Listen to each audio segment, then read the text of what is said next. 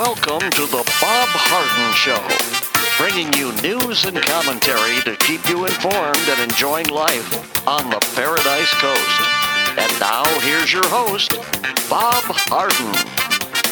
Good morning. Thanks so much for joining us here on the show. It's brought to you in part by the good folks at Johnson's Air Conditioning, Naples' longest established air conditioning company. You can find out more by visiting johnsonsairconditioning.com. Also brought to you by Life in Naples magazine. Be in the know and stay up to date by reading Life in Naples. The website is lifeinnaples.net. We have terrific guests for today's show, including Marc Schulman. Marc is the founder and publisher of HistoryCentral.com. We'll be talking about current global events. We'll visit with Larry Reed, President Emeritus of the Foundation for Economic Education. Really interesting story on Jim Thompson, the entrepreneur who single handedly saved Thailand's silk industry, and then he just disappeared. And then we'll visit with Jim McTague.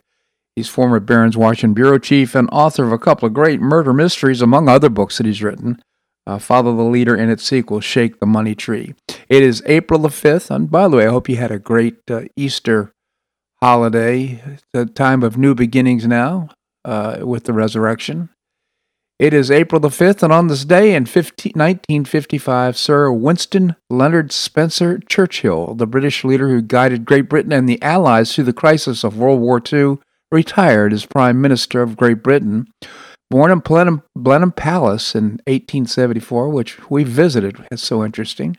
Churchill joined the British 4th Hussars uh, upon his father's death in 1895, during the next five years, he enjoyed an illustrious military career, serving in India, the Sudan, and South Africa, and distinguishing himself several times in battle. In 1899, he resigned his commission to concentrate on his literary and political career, and in 1900 was elected to Parliament as a Conservative MP from Oldham. In 1904, he joined the Liberals, serving a number of important posts before be, being appointed Britain's first Lord of the Admiralty in 1911, where he worked to bring British Navy to the readiness for the war that he foresaw. In 1915, in the second year of World War I, Churchill was held responsible for the disastrous Dardanelles and Gallipoli campaigns and was thus excluded from the war coalition government. However, in 1917, he returned to politics as a cabinet member in the Liberal government of Lloyd George. From 1919 to 1921, he was Secretary of State for War, and in 1924 returned to the Conservative Party, where two years later he played a leading role in the defeat of the general strike of 1926. Out of office from 1929 to 39, Ch- Churchill issued unheeded warnings of the gr- great threat of the Nazis and Japanese aggression. After the outbreak of World War II, in Europe, Churchill returned to his post as First Lord of the Admiralty and eight months later replaced Neville Chamberlain as Prime Minister of the new coalition government. In the first year of his administration, Britain stood alone against the Nazi Germany, but Churchill promised his country and the world that Britain would never surrender. He rallied the British people to resolute resistance and expertly orchestrated Franklin D. Roosevelt and Joseph Stalin in an alliance that eventually crushed the Axis. After post war Labor Party victory in 1945, he became the leader of the opposition and in 1951 was again elected prime minister. In 1953, he was knighted by the Queen Elizabeth II and awarded the Nobel Prize in Literature. After his retirement as prime minister, he remained in Parliament until 1964, the year before his death. What an illustrious life, and what a great leader, and what a timely leader showing up at the right time uh, for the globe, for the world. Uh, yesterday, of course, being Easter, President Donald Trump made this declaration. Happy Easter to all, including the radical left crazies who rigged our presidential election and wanted to destroy our country. some people dislike him for these statements. Uh, for me, I, am just very fond of President Trump and how he is so out there in terms of his, his own personal feelings and expressions. On Friday night, President Trump and former First Lady Melania Trump and Barron Trump appeared together for the first time since leaving the White House, and President Trump received a standing O at Mar a Lago. Congratulations, President Trump. By the way, he made another statement too. I'd like to just read this to you. It's in smaller print, so I'm gonna, I may have difficulty here, but Uh, we'll be talking about this in a moment. For years, the radical left Democrats have played dirty, but boycotted by boycotting products when anything from that company is done or stated in any way that offends them. Now they're going to this time they're going to woke capital cancel cancel I can't say it, cancel culture and our sacred elections. It's finally time for Republicans and conservatives to fight back. We have more people than they do by far. Boycott Major League Baseball, Coca Cola, or Coca Colas, I've heard it called, Delta Airlines, JP Morgan Chase, Viacom CBS, Viacom, I should say, CBS, Citigroup, Cisco, UPS, and Merck don't go back to the products until they relent. We can play that game better than they can. They didn't even uh, get approval of Senate legislatures when it was mandated under the U.S. Constitution. They rigged and stole our 2020 presidential election, which we won by a landslide, and then, on top of that, boycott and scare companies into submission. Never submit, Never give up. The radical left will destroy our country if we let them. We do not want to become a socialist nation. Happy, Easter, uh, President Trump wrote. I appreciate President Trump.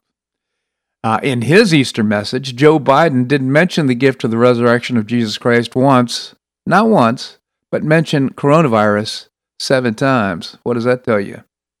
Well, the Florida Department of Health on Saturday and Sunday reported a total of 186 cases, uh, more COVID cases, and uh, five new deaths in Collier County. That's over the weekend, over a two day period. There are 43 in hospitals in Collier County on April the 2nd. So, as you can see, we're starting to see this coronavirus tail off, at least here in Collier County, also in other parts of the United States. NPR article suggests that Americans should continue wearing masks after pandemic ends to cut down on flu and cold transmission. Notably, they don't quote or cite a single American medical professional who recommends that. An NPR article released Thursday earlier this week suggests that a debate has been spurred as to whether Americans should continue to wear masks even after the COVID 19 pandemic is over. The article notes that anecdotally, Employers and educators have observed that illnesses once other than COVID 19 have dropped dramatically since mask wearing became required in many locales. Specifically, it's also true that the flu deaths have dropped since the beginning of the pandemic. However, as the medical professionals quoted in the article note, it's not even evident that the drop in other communicable diseases is attributable to, attributable to masks at all, and might instead be due to the fact that people have been more diligent about calling out for work when they are suffering from any kind of fever and are generally not in- intermingling as much due to lockdown orders. Notably, although the article suggests the existence of a debate among medical professionals about whether mask wearing should continue, it doesn't cite or quote a single medical professional who advocates for mandatory masking at the end of the pandemic. And I think this is the kind of thing that's going to continue. We'll continue to see this. And I t- truly, rec- I truly believe that right now, if all mask mandates were dropped, uh, and I believe more than half of the population would continue to wear their masks. In fact, I found this from uh, Dr. Stella Immanuel. She's part of those one of those physicians who spoke out against uh, for uh, hydroxychloroquine. She says uh, she says I came out of Walmart in Texas where you don't have to wear a mask. Mask mandates have been lifted, but everyone except me and seven other people among the hundreds that were there were still masked up like sheep, she said. Slaves who love their chains shall remain in their bondage. Wearing a mask to stop COVID is like putting up a chain link fence to stop mosquitoes. I felt such sadness and compassion for how humanity has been programmed and caged. May God have mercy on all of us and deliver us in Jesus' name, she said that uh, from Dr. Stella Immanuel. Couldn't agree more. Uh, I think the f- pandemic of fear is actually worse than the pandemic of the virus itself. Not that we shouldn't be careful about the virus. I'm not even suggesting that. But what I am saying is that masks don't do anything for us, quite frankly, in my opinion. I think Dr. Stella Immanuel is right. Uh, but social distancing and being careful, I think that's important. But uh, the, this virus is not deadly like as many people think. It's uh, you know, chances of going to the hospital at about five percent if uh, in our age cohort in, in any event.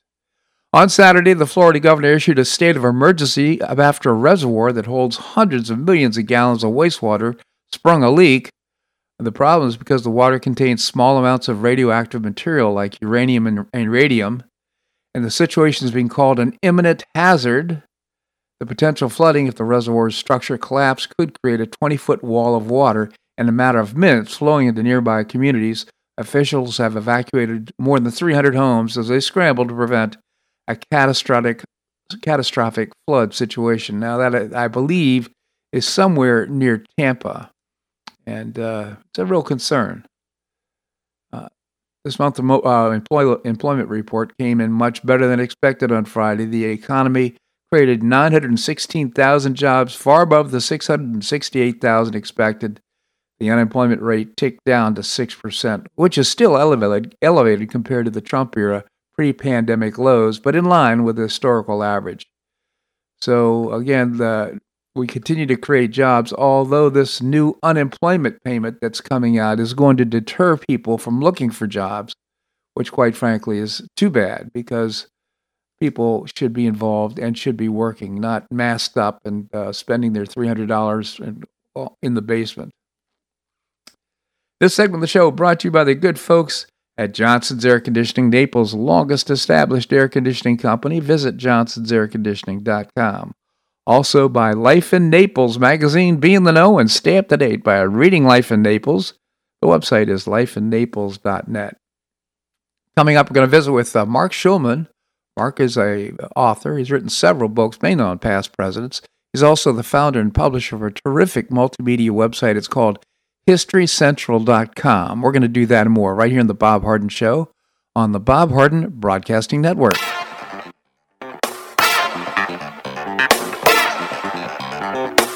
Stay tuned for more of the Bob Harden Show here on the Bob Harden Broadcasting Network.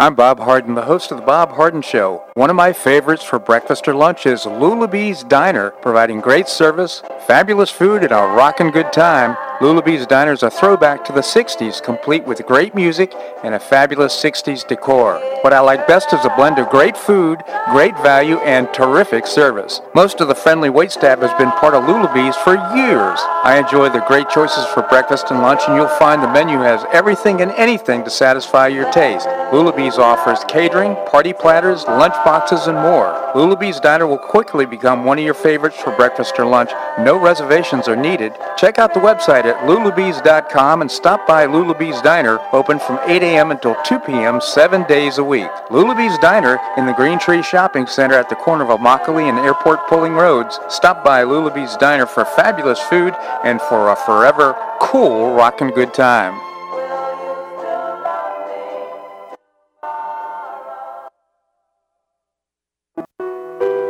Did you know St. Matthew's House operates the only emergency homeless shelters in Collier County? St. Matthew's House provided more than 500,000 hot meals to those in need last year, and since 2010, 500 men and women have graduated from the St. Matthew's House Justin's Place Addiction Recovery Program. For over 30 years, St. Matthew's House has provided innovative solutions to fight homelessness, hunger, substance abuse, and poverty in Southwest Florida. And you can help St. Matthew's House in this life-transforming work by patronizing the St. Matthew's House thrift stores, Cafe M25, car wash and detailing center, and award-winning catering operations. For more information, visit stmatthewshouse.org. That's stmatthewshouse.org. St. Matthew's House is a 501c3 not-for-profit organization and does not solicit government funding.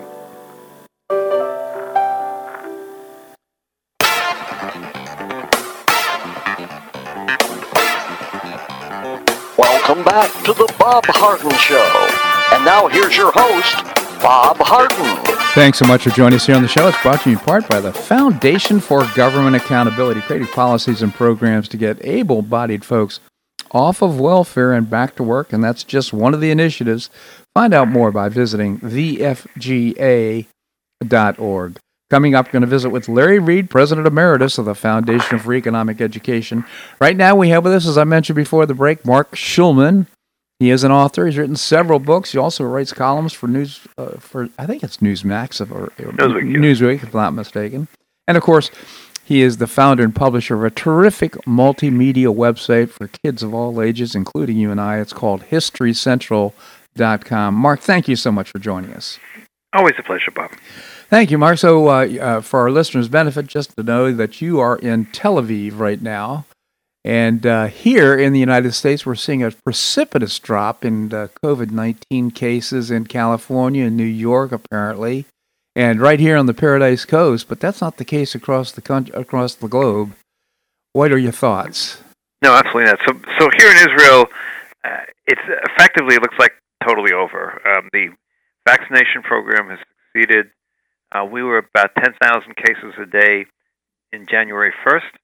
Uh, people started getting their second doses in January 12th. I think I got my second dose, and at this point we're about 150 cases a day, hospitalizations decreasing from about we had about 1,200 critically ill people in the hospitals.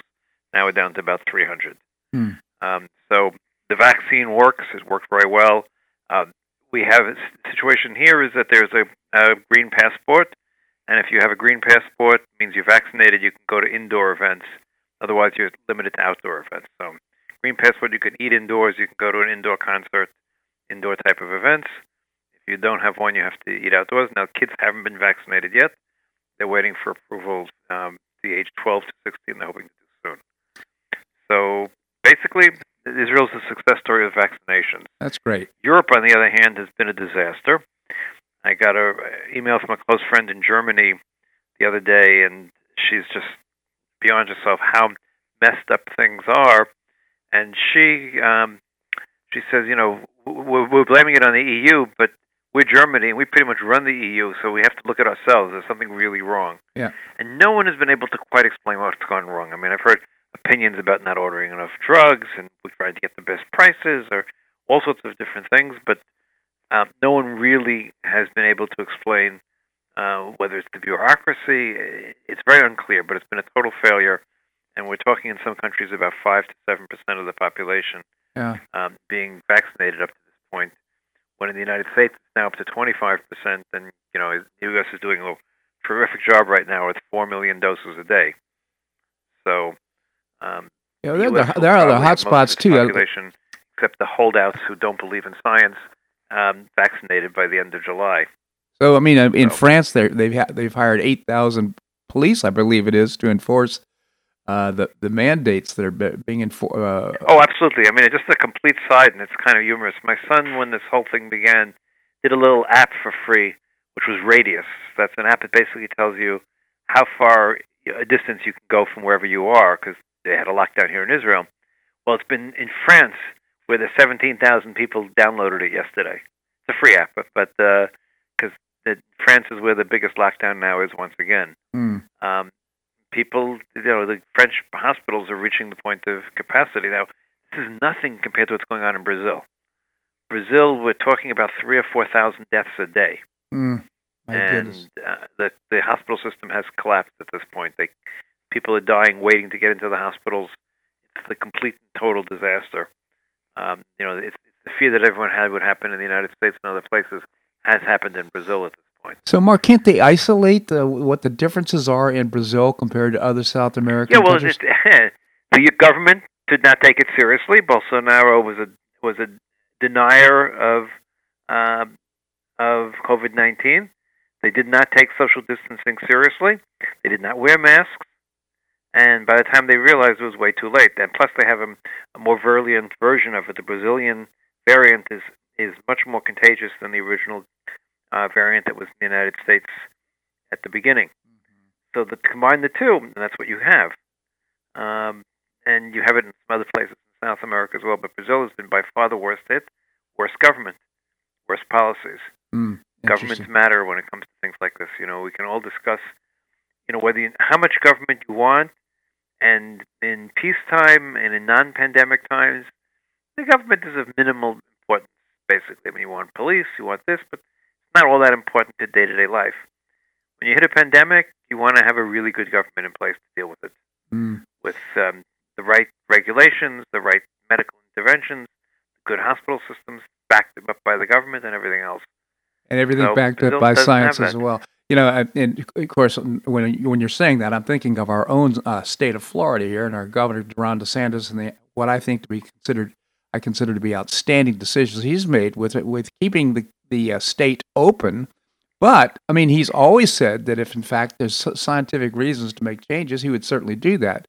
Up to this point, there hasn't been that. So what I appreciate is that he's making informed decisions about how to uh, operate here Except this ridiculous idea that that banning of uh, uh, vaccine passports, which I think is I don't understand that, but okay. This, this, this, I, I, I certainly whole do. idea that that's an infringement of rights, I don't really get. So that a an individual restaurant, private property, can't determine who comes inside. That's yes, an interesting. They can. They can de- determine that. Uh, they can determine who. They just uh, can't mandate a passport in order to. To well, that's because they can't determine it. They can't. They can't mandate the fact that people are vaccinated to eat inside. So, that's that, That's what that effectively means. Yeah. Well, I think. So, I mean, that's that's that's the question. Look, what's very clear is vaccinated people do not get sick in 98% of the times, and they no longer and they don't carry the virus. So if we want to end this, we need everyone to be vaccinated. That's the bottom line. It's the most amazing development in in scientific history was the speed that this was developed, and it's effective. I mean, there's never been a vaccine that's been quite as effective as this vaccine. Right. I would, so, thank you, President Trump, for uh, making yes, this happen. Trump did a very great job of, of getting the ball rolling, and now it's up to the American people to to accept it. Yeah. Marc, we've got so, so many other things to talk about. Can you stick around? Absolutely. All right, we're going to have more here on the Bob Harden Show on the uh, Bob Harden Broadcasting Network.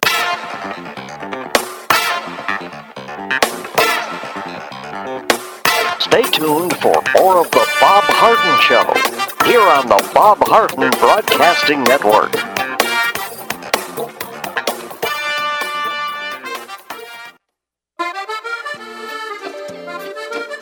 Blue Provence Restaurant is a favorite dining destination for many Neapolitans, including Linda and myself. Blue Provence, located in a historic building in the heart of Old Naples at Crayton Cove, offers a mix of French bistro cooking with bold, fresh Floridian flavors. Experience award-winning cuisine at Blue Provence and enjoy one of Florida's most extensive, eclectic, and fun wine cellars. Dining your choice of the popular Eat-In Bar, the intimate courtyard garden, or the beautiful Provencal Caribbean dining room. Enjoy a wonderful and memorable evening in a casual and relaxed atmosphere that includes a taste of Provencal hospitality. Blue Provence is open seven days a week all year round. Visit BlueProvenceNaples.com for reservations, everyday specials, and coming events. That's BlueProvenceNaples.com or call 261 8239.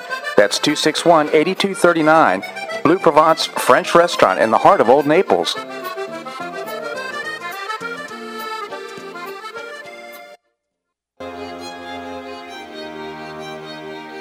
Gulf Shore Playhouse is passionately committed to enriching our cultural landscape by producing professional theater to the highest artistic standards and providing unique educational opportunities to folks in a spirit of service, adventure, and excitement. Over the past 15 years, the Playhouse has expanded immensely, outgrowing its current facilities. With dreams of expanding even further in order to better serve the community, broaden the economic impact, and strengthen the cultural fabric of our region, it's time to build and move into a new home. A 44,000 square foot state of the art theater and education center will be built on three acres at the corner of First Avenue South and Goodlette Frank Road, allowing Gulf Shore Playhouse to achieve those dreams. To find out more about Gulf Shore Playhouse, this state of the art performing arts center, and about the season's exciting productions, visit GulfShorePlayhouse.org. That's GulfShorePlayhouse.org. We'll see you at the show.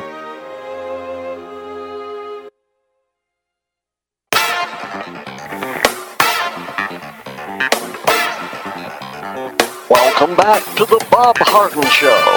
And now here's your host, Bob Harden. Thanks so much for joining us here on the show. It's brought to you part by Gulf Shore Playhouse, bringing you professional New York style theater at its very best.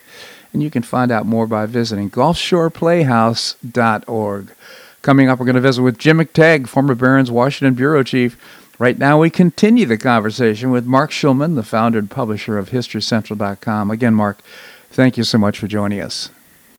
My pleasure, Bob. So it looks like uh, the Russians are all set to be uh, create some sort of aggressive move on the Ukraine. What are your thoughts? Very much so. I'm not quite sure it's going to be an aggressive move. They're certainly they're certainly flexing their muscles they don't seem to have enough troops. They have a lot. They have you know they've reinforced the border and sent more troops there, but they don't seem to have enough troops there to actually invade because the Ukrainians are no pushovers at this point. Mm-hmm. So they need many more times what they actually have in order to successfully invade. It's so hard to know with Putin. You know, I was talking to someone about it. Said, "Well, is this a geopolitical issue?" I mean, both we, we both came to the conclusion it's a psychological issue of Putin. What is it this man wants, and what does he want to accomplish? And um, we what don't was, know. What, what answer did you hand, come they're, up? they, they're building up their troops in the in the Arctic right now, also. Yeah. Um, so it's really hard to know. You know that they're punching above their weight, and that's you know that they're, they're really trying. You know, we talk about the we have to separate out really the Chinese and the Russians. The Chinese have a real economy behind them and real strength and everything else behind them. The Russians have a lot of nuclear weapons, but but not the sort of economy or anything else that the Chinese do. Right. So and and they have a declining population. Keep that in mind. The Russian have a rapidly declining population because they've been way under two in terms of children per per couple now for at least 25, 30 years. Isn't that the case with the Chinese as well? It is, but the Chinese, you know, the the Chinese have um, peaked much much higher. Yeah. You know, when, you- when you when you go from 80 million to 50 million, that's a much bigger deal than when you go from a billion point one to a billion. And a lot of a lot of uh, migration into Russia or China for that matter. So uh, Right. No, no one, no one's rushing to to get into those borders. Let me tell you. You know, that's not the people come. People cross borders for two things: um, economic opportunities and political freedom. Right. And not much of either of those in those two places. Maybe a little economic opportunity in China, I would imagine. All right. So what did you and your no friend? political what- freedom at all. So did you make a uh, conclude what uh, Putin is up to? What is it, what do you think uh, he's what is he up to right now? I don't know. Look, Putin. Putin's view of the world is he wants to get back the old Soviet Union. That's his dream. I mean, that we can assume is his ultimate goal. How he accomplishes it, um, or how he thinks he's going to accomplish it is, really a- big question. I mean, certainly creating chaos is, is a good thing for him. Mm-hmm. Chaos is, allows the Russians to expand their power and influence um, more than anything else. Um, he wants to undermine the United States. He wants to undermine NATO. Um, he wants to create problems for President Biden, who's rebuilding rebuilding the relationship with with NATO. It's very hard to know. Yeah. Um, and of course, President Biden is is of course standing on the issue of human rights in Russia and the question of um, you know, what they've done to the dissidents and everything else. So um, we'll have to see. Yeah. Um, the world is not a quiet place at the moment, I'm afraid. No, it's not. Although we've certainly seen uh, uh, more uh, agitated times. But uh, let's move to Hong Kong and what's going on. So in Hong Kong, we have a situation where the Chinese have voted basically to turn the what was an independent legislature in Hong Kong, which it was supposed to be based on the agreement that was signed for another 25 years. In other words, the agreement called for for independent uh, legislature for another for, for another 25 years, Mhm. and the Chinese have now ended that. Basically, are picking people who go on the legislature have to approve all candidates, and it's true of the fact that they are committed towards Mother China. Let's put it that way. Mm-hmm. So, you know, whatever independence Hong Kong once had, it's at this point minimal to say the least. And you know, the bunch of dissidents who are arrested for for free speech and other violations are um, being, being sentenced to many, many years in jail at this point. Yeah. So the, it, China, uh, Hong Kong has been such an economic hub. I, I can't imagine people wanting to continue their businesses there. I would imagine there's a migration of businesses out of Hong Kong right now. No question about it. It's certainly not a place that people want to be, um, which is a shame. It really was a uh, really was a great place to do business. Um, at this point, if you want to do business with China, you might as well just be in China in any case and deal with the same level of difficulty. Um, and people have moved. I mean, I think I think that, for instance, the New York Times uh, bureau has moved. Main bureau has moved to South Korea, if I'm not mistaken. Hmm. Um, so yes, it's not a place where people really want to do business anymore. Um, I guess the Chinese decided they didn't need it anymore in that sense. Yeah. They didn't need a an en- entry door into China. You could just eat, you know, deal with China as it is, better or for worse. Yeah, so that raises the issue about Myanmar, or I should say uh, Taiwan, and what might be happening there. Stay tuned, right? Right. So that's a, clearly a red line. Um, the Chinese have never given up on the hope of regaining Taiwan. Taiwanese people want independence and want democracy. You know, at a time when it looked like China was heading more towards democracy, there was more of a chance of a peaceful reunification. Now it can only come at the edge of a gun, and that gun, and you know, I think, is still unlikely to be used because the United States made it very clear that um, attacking Taiwan, the United States would be forced to come to their defense, and no one wants a war right now because wars interfere with business. Yeah. Yeah. And, and how should I put it? You know, the same thing could have been said, could have been said about World War One. Obviously, all the nations of Europe were trading and between themselves, and the war, the war destroyed all the trade that was going on in Europe. But there's a much, certainly when it comes to China, there's a much greater integration between the business and the government. Mm-hmm. And I would be very surprised if the government's willing to risk war and risk economic difficulties that would come from a war. My goodness, though, it would be an awful war if, if it actually occurred. Let's Oh, let's absolutely. let's move to uh, Myanmar. looks like there. They just keep on killing the demonstrators. It's an amazing thing. Doesn't seem to bother them in the slightest bit, and it's not stopping the demonstrators either. These are these are really people who we have to really take off our hats to. Mm, Brave people who are willing to come out in the streets knowing they're risking their lives for the concept of democracy. And we should understand that. We should understand what that means. We should understand that people are willing, clearly willing to die for the for the idea of democracy. Yeah.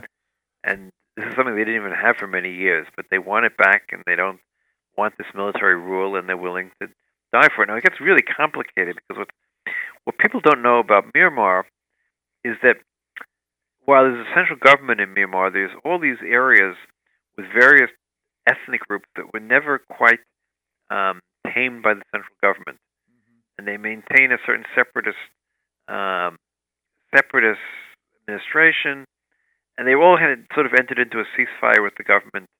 But many of them have now come out in favor of the demonstrators and started siding with the demonstrators.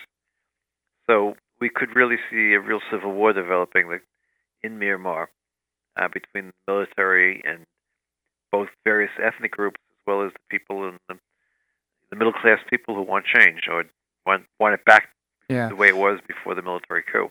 you know, it's so interesting that uh, some people just hold so dear what other people just don't even consider to be important until it's lost. Oh, absolutely. And of course, part of it is you know you you don't know what you have until you lose it. That's right.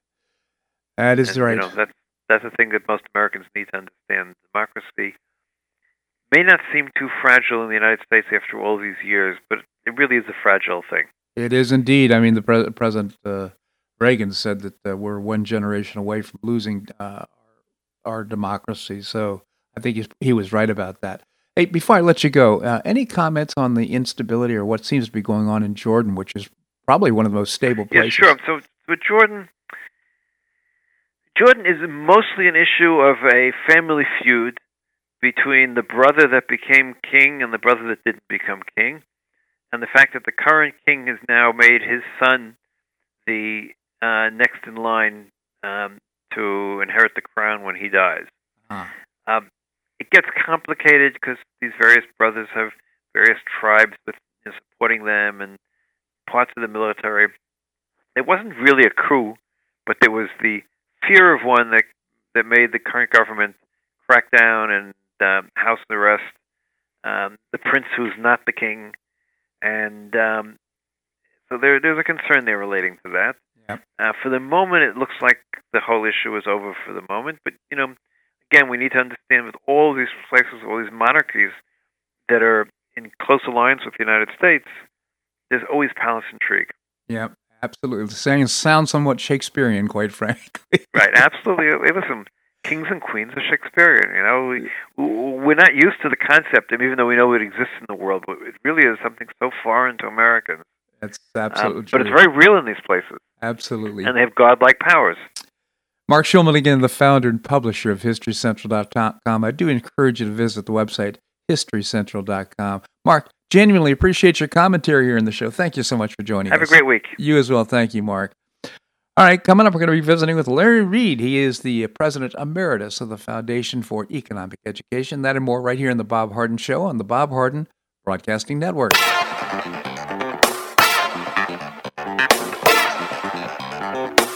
Stay tuned for more of the Bob Harden Show here on the Bob Harden Broadcasting Network.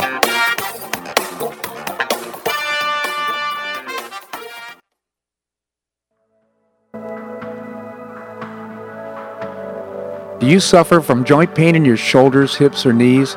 I was suffering from debilitating pain in my knees. On a referral, I saw Dr. George Markovich with the Institute for Orthopedic Surgery and Sports Medicine. He successfully treated my symptoms and pain for several months. Finally, having exhausted all alternatives for pain management, Dr. Markovich and I agreed that surgery was my best alternative. Dr. Markovich replaced both of my knees in 2006, and I now have full range of motion in both knees, and I have no pain. I now play golf and exercise free of debilitating pain in my knees. Don't suffer needlessly with joint pain. Call orthopedic surgeon Dr. George Markovich with the Institute for Orthopedic Surgery and Sports Medicine at 482 5399.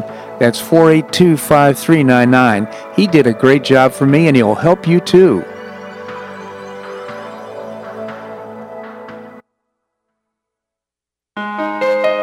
You listen to The Bob Harden Show, so why not market your company to our loyal listeners? Ads are played live on each show and then archived so listeners can hear the show and your ad at their convenience. Each advertising package includes a banner on bobharden.com with a link to your website at no extra charge. Join Lulabee's Diner, Johnson's Air Conditioning, Blue Provence, and many others who advertise on the show. Call me at 598 3889, that's 598 3889, or send an email to bobharden at hotmail.com to design an ad program that's just right for your business and your budget. You'll be pleasantly surprised at the cost and the value. Several advertisers have been with me for years. Find out why by calling 598 3889 or send me an email to bobharden at hotmail.com. You'll be glad you did.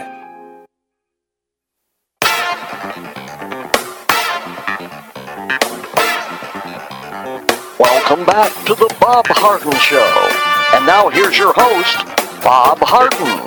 Thanks so much for joining us here on the show. We're providing you news and commentary rooted in a commitment to individual liberty, personal responsibility, limited government, and the rule of law. Coming up, we're going to visit with Jim McTague, former Barron's Washington Bureau Chief. Right now, we have with us Larry Reed, as I mentioned before the break. He is the President Emeritus of the Foundation for Economic Education. Larry, thank you so much for joining us. My pleasure, Bob. Thank you. Uh, Larry, tell us about the Foundation for Economic Education. Okay. We work with young people from high school to college age uh, all over the country and sometimes abroad. Our purpose is to educate and inspire them on ideas of individual liberty, private property, free enterprise, and personal character.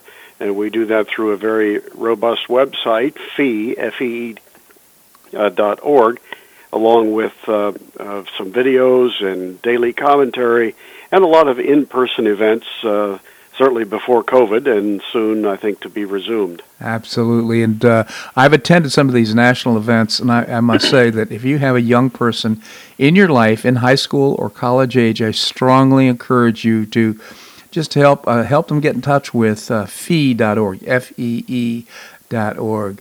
Well, as usual, you've written a very interesting column here, Larry, about Jim Thompson, the entrepreneur who single handedly saved Thailand's silk industry and then vanished. Maybe you can tell us about it. Okay. Yeah, he really was a remarkable man. He was born in Delaware in 1906. His full name was James Harrison Wilson Thompson. Uh, he did a stint during World War II for the OSS of the United States, which was the precursor to the CIA. Hmm. That may well have played a role in his eventual disappearance. We don't know. But he arrived in Thailand in 1945 on a military plane uh, just at the time that the uh, Japanese surrendered. So uh, he didn't have any military obligation uh, in Thailand, and he decided once he was there that he really liked the country and was going to stay, make it his home. Uh, and of course, he needed some source of income, so he used his uh, entrepreneurial instincts and uh, decided that getting into the production of uh, hand woven uh, uh, Thai silk would be a great opportunity. He felt that the Thai silk industry had sort of died off under competition from around the world, but that there was great potential to get it started again. And so, with just a few hundred bucks in his pocket, he found uh, enough uh, of uh, Thai people who had the, the skills uh, to get back into silk weaving that he started a company producing these beautiful silks uh, and did market them effectively around the world and was uh, doing extremely well within uh, 10 years uh, by late late 1950s um, the um, almost every ship or plane that left Thailand carried uh, silk to dozens of countries, uh, all made by silk weavers that he employed. Such an interesting story. I mean, literally seeing an industry die and just the imagination and the entrepreneurship of just one person can bring this back alive and uh, revive an industry. How's the silk industry doing today? Do you know? Uh, what was that, Bob? How's the sil- silk industry doing today? Do you know? Oh, uh, well, I think it's still doing well. Certainly better than it was before Thompson uh, started it, but probably not as well as as if um, as it might have had, had he not had an untimely uh, disappearance at the age of 61. Uh, but um, yeah, he did single-handedly revive that industry and is so credited in Thailand, where his uh, reputation is still very, very high, and his home, in fact, is quite a tourist attraction near Bangkok. Yeah, you know, I just can't help but wonder with the OSS connection if that may have had something to do with his decision to stay in Thailand, number one, and number two, with his disappearance. Yeah, there is speculation around that, that perhaps the Soviets were involved in some way, that this was a Cold War uh, disappearance. Uh, uh, I didn't get into that into the article because the most I could find was uh, speculation. Uh, but there's no question about the fact that uh, on the 26th of March in 1967, while he was vacationing in Malaysia, he went for a walk and never returned. And there was a massive search more than uh, half a century later. Still, there has never been a body produced, no evidence, no explanation. Uh, we just don't know. He just suddenly disappeared without a trace. Isn't that so interesting? It's, a, it's just an amazing story. Well, you know, back to the intent, of course, uh, and your audience uh, for young people. Uh, and I would suggest this is just as inspirational for me as it is for somebody who might be high school or college age. But the, here's a person who just had an idea and made that idea come alive and again created tremendous uh, opportunity not only for himself financially, but also for people all over Thailand. Yeah, absolutely. It did enormous good for the silk weavers of Thailand and for that industry, providing employment, and uh, I'm sure that the benefits of that just spread into ever widening circles throughout Thai society. And the remarkable thing to me is just just think about this here's a guy who conquered uh, barriers of language and culture mm-hmm. halfway around the world from his home. I mean, he could have just gone back to Delaware and found a, a, a nice job making uh, money working for somebody else, you know, but instead he takes such a risk in uh, a, a challenging place and uh, produces tremendous success. And to this day, uh, years, so many decades, in fact, after he uh, disappeared, he's held in great uh, esteem in Thailand. Just imagine starting off with just a few bucks. I think you said it's something like seven hundred dollars in his pocket. Seven hundred, yes. Yeah, just amazing, and uh, to be able to to create a communication network uh, and to be able to build a business with such limited resources is just amazing to me.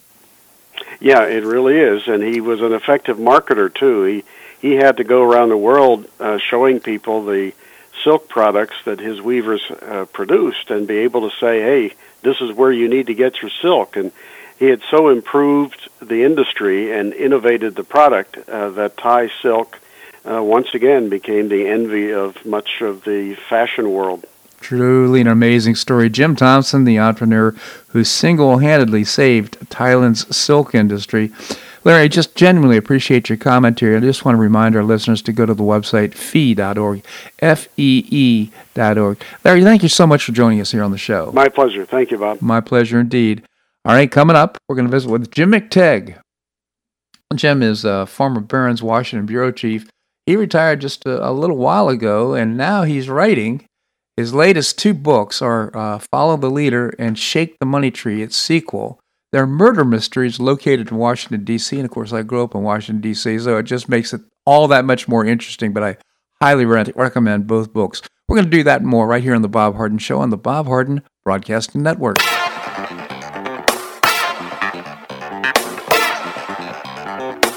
Stay tuned for more of The Bob Harden Show here on the Bob Harden Broadcasting Network.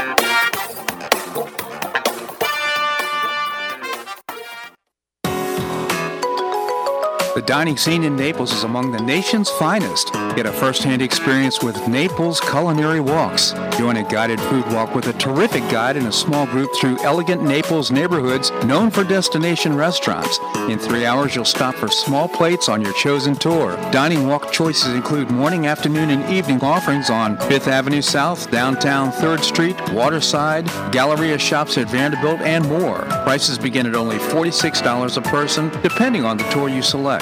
To find out more and to make a reservation, visit NaplesCulinaryWalks.com. That's NaplesCulinaryWalks.com for a great value and a terrific dining experience.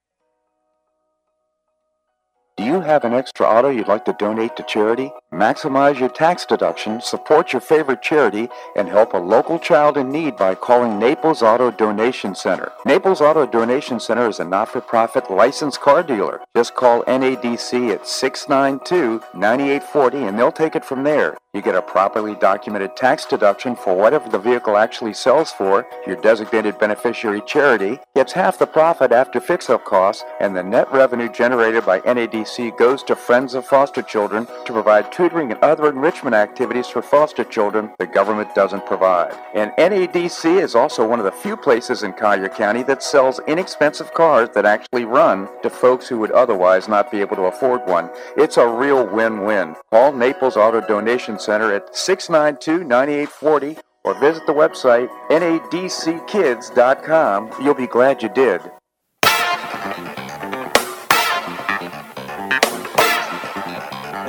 Welcome back to the Bob Harden Show. And now here's your host, Bob Harden. Thanks so much for joining us here on the show. I hope you'll check out Choice Social. It's a new and refreshing social networking platform. I'm on it, my show's on it, and I hope you'll check it out. ChoiceSocial.us is the website. We have with us Jim McTague, as I mentioned before, before the break. He's a former Barron's Washington bureau chief. He's an author of several books. His latest two, Shake the Money Tree and Follow the Leader. Follow the Leader is, is the first book. And they're both mur- murder mysteries located in Washington, D.C., and really great reads. Jim, thank you so much for joining us here on the show. It's a pleasure, Bob. I'm sitting here thinking that uh, we're not going to see a tax increase uh, anytime during Joe Biden's uh, term, and it's not because he will suddenly be converted into a fiscal conservative. It's because um, of politics and the swamp. Wow. This is that is such an interesting point of view. Give a, put a little meat on the bone and help us understand where you're coming from on this. Okay, it all comes down to tw- 2022. Uh, there's an election. Uh, Joe Biden would love for the Democratic Party to pick up some senators. Uh, there are about eight competitive Senate races in 2022, including Florida. If he hikes taxes, it's going to put the brakes on the economy. Mm-hmm. I mean, it'll it will happen much faster than people anticipate. Absolutely. Uh, stocks will will crash.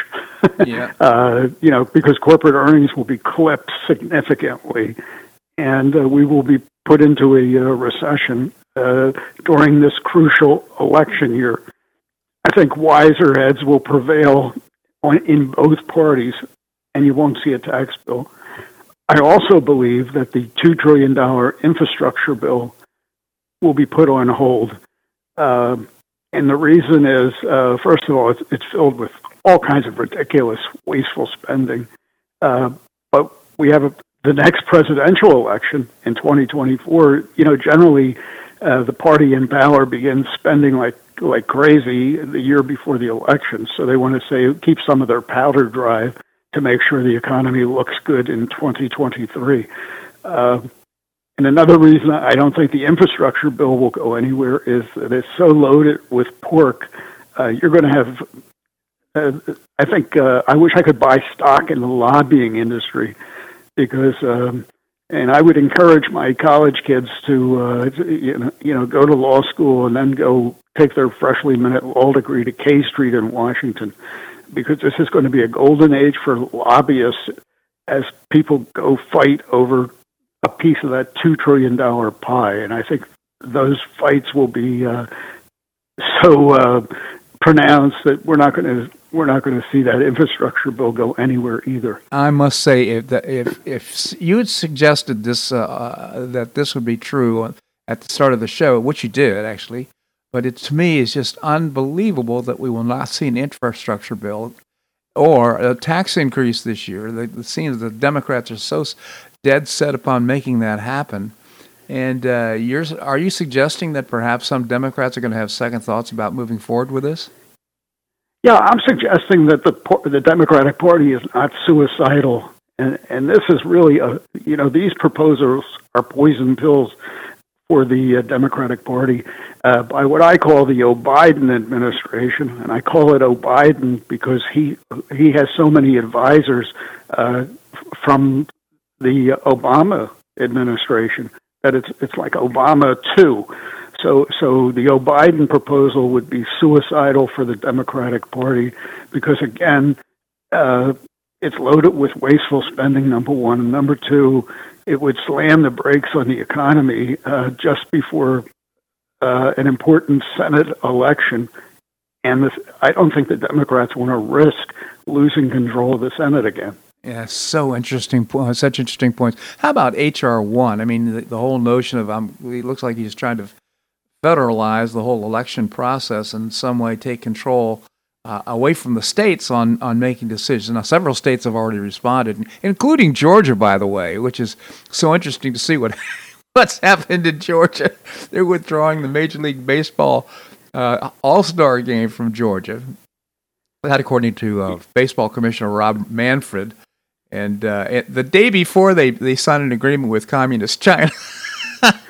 it's the hypocrisy. It's such a uh, yeah, major. I, the corporations, you know, uh, Georgia is Georgia, and if you believe in the the federal system, uh, they're entitled to pass their voting bill. Right. Uh, I personally have no problem with voter IDs, and I I don't know what the problem is. Uh, you know, you use an ID for virtually everything else. Uh, the Democrats are talking about having a uh, vaccination passport yeah. on the one hand, which I find to be obnoxious as, as crazy, uh, and yet they will not tolerate a voter ID to make sure that the, uh, the there is no uh, shenanigans in an election. It just you know, it doesn't pass the smell test. No, it certainly and so doesn't. when Major League Baseball and other corporations say they're not going to do business in Georgia, uh, that completely turns me off. And I, I want to remind your listeners that I was not a uh, Trump supporter. So um, I'm just not going to turn in Major League Baseball. Right. Uh, I, I, would. I would. I totally agree with that. I'm, I would boycott the uh, All Star game. I, I have uh, I'm a uh, baseball fan, and I've avoided watching baseball this weekend. Although I must say I'm enjoying the Final Four. It's going to be a big game tonight. be really interesting. But Joe Biden has urged Major League Baseball to pull the All Star game out of Georgia. He did so not even caring to seem to understand it's based on lies. He's a, you know he's basically calling it Jim Crow, and it's the the law is uh, demonstrably uh, it's better than the law, for example, in Delaware. Yeah, I I saw no problems. I, I, I think some of the uh, like the, the water provision was so blown out of proportion, right, uh, as not to make sense. Uh, I oppose early voting. I mean, I mean, you have to have some early voting, but if you have it too early, uh, you miss. I, I mean, it, it, robs the voters of of uh, getting full information before they cast their ballots. I mean, uh, how many elections have we seen go by where in the final week some major scandal breaks and and the, the leading candidate turns out to be some kind of a scoundrel? Uh, like the last people election. have already voted way in advance. Yeah, it's, it's a, a, lot of people had buyer's remorse when they voted early for uh, for Biden. I, I think uh, because of the uh, Bobulinski testimony and uh, with Hunter and everything that was going on. But uh, you make a great point there. We do have early voting here in Florida, and uh, I actually like it. It's very well controlled. You have to have voter ID. You have to sign. You have to do all the things to indicate and prove that you're a registered or viable voter. But after that, I like the idea of being able to sit down with my ballot and take a look at all the issues that uh, perhaps I haven't thought about the past that, that I'm asked to vote on. Yeah, I, I I like to. Yeah, I I'm not opposed to all early voting, but I think when you have early voting that extends for for almost two months, that's a that's ridiculous. No, that makes good. Uh, that makes sense. the other thing about the Biden bill, that his uh, infrastructure bill, is that he's he's back in the business of picking uh, winners and losers in the economy. Uh, this is the, as vice president with President Obama, he invested money in government money in Solyndra, yeah. the uh, solar panel company, and some other Spanish solar com- company, and they both went belly up. So it, and and uh, uh, they didn't do their due diligence because apparently it was well known that Solyndra was on on shaky ground, and now he's swallowing Elon Musk's pill that the future is electric cars. Now, now let me say that Musk might be proven correct, but it's too early. I mean, uh, what what Biden's bill would do by investing money in a recharging infrastructure, 174 billion dollars in recharging stations, is foreclose the possibility of competing technologies. Right. So, so that if there's some bright young guy who who figures out a way to uh, have an internal combustion engine y- using petroleum products that, that are is virtually pollution free. It's not going to happen. Uh, hydrogen, uh, it cancels out hydrogen passenger cars. Yeah. Um, yeah. You know, or or some unknown. You know, who knows what's out there. Uh, but anyway, he's he's deciding the future for us, and that's always a, a, a big mistake. Calls to mind Jimmy Carter, who invested billions in a synfuel plant. Do you remember that? Now I do. To turn coal into oil, and that was a total bust. So yeah. it's, it's just taxpayer money down the garbage chute. Uh, you are absolutely right with that. And of course, the whole thing is premised on the idea that somehow, some way, these electric cars will reduce carbon emissions. Of course, how do the uh, car? How do they get recharged? yeah. Well, yes. yes, that's the the big question. Uh, the other thing is passenger rail, which is really welfare for wealthy people. I mean, it would improve Amtrak service primarily between Washington and New York City. You know, for the fat cats from Wall Street to come down to Washington by train to lobby to get uh, tax breaks. Well, Jim, I'm uh, so I'm so pleased to hear you make these comments about these bills. HR one, we didn't uh, specifically talk about that, but is that going to pass? Oh well, yeah. I just think the federal government should keep its nose out of uh, state business. I mean, it's in the Constitution that the states are supposed to run those elections. Right. So, uh, you know, I am strongly in favor of uh, federalism. Uh, you know, the states are what they say. You know, they say the states are the laboratory of, of democracy, and what dish, right. Biden wants to do is shut that down. He wants, he really wants to do away with the the efficacy of state governments and turn them into like um, uh, homeowner associations. Uh, you know, with with uh, no power at all to determine. Uh, well, I must say, Jim, on in federal elections. Yeah, this this uh, conversation, this interview, has put a smile on my face. I really, genuinely appreciate the way that we're ending this. So I really appreciate your commentary here in the show. And again, I'll recommend your two great murder mysteries: uh, "Follow the Leader" and "Shake the Money Tree." Jim, thank you so much for joining us here on the show. It's a pleasure, Bob. I'm going to spend the day worrying about the border. thank you, Jim. A good thing to be concerned about. Well, that's a wrap here in today's show. I hope you enjoyed it. Uh, tomorrow, I'm going to visit with our state senator, Kathleen Passidomo. Uh, Boo Mortenson will be joining us, and Seton Motley, the founder and president of Less Government, will be with us, and Linda, Linda Harden, uh, right, author of uh, Greetings from Paradise, will be with us as well. Always appreciate your comments on the show. You can send me an email at bobharden at hotmail.com. I hope you make it a great day on the Paradise Coast or wherever you are. Namaste.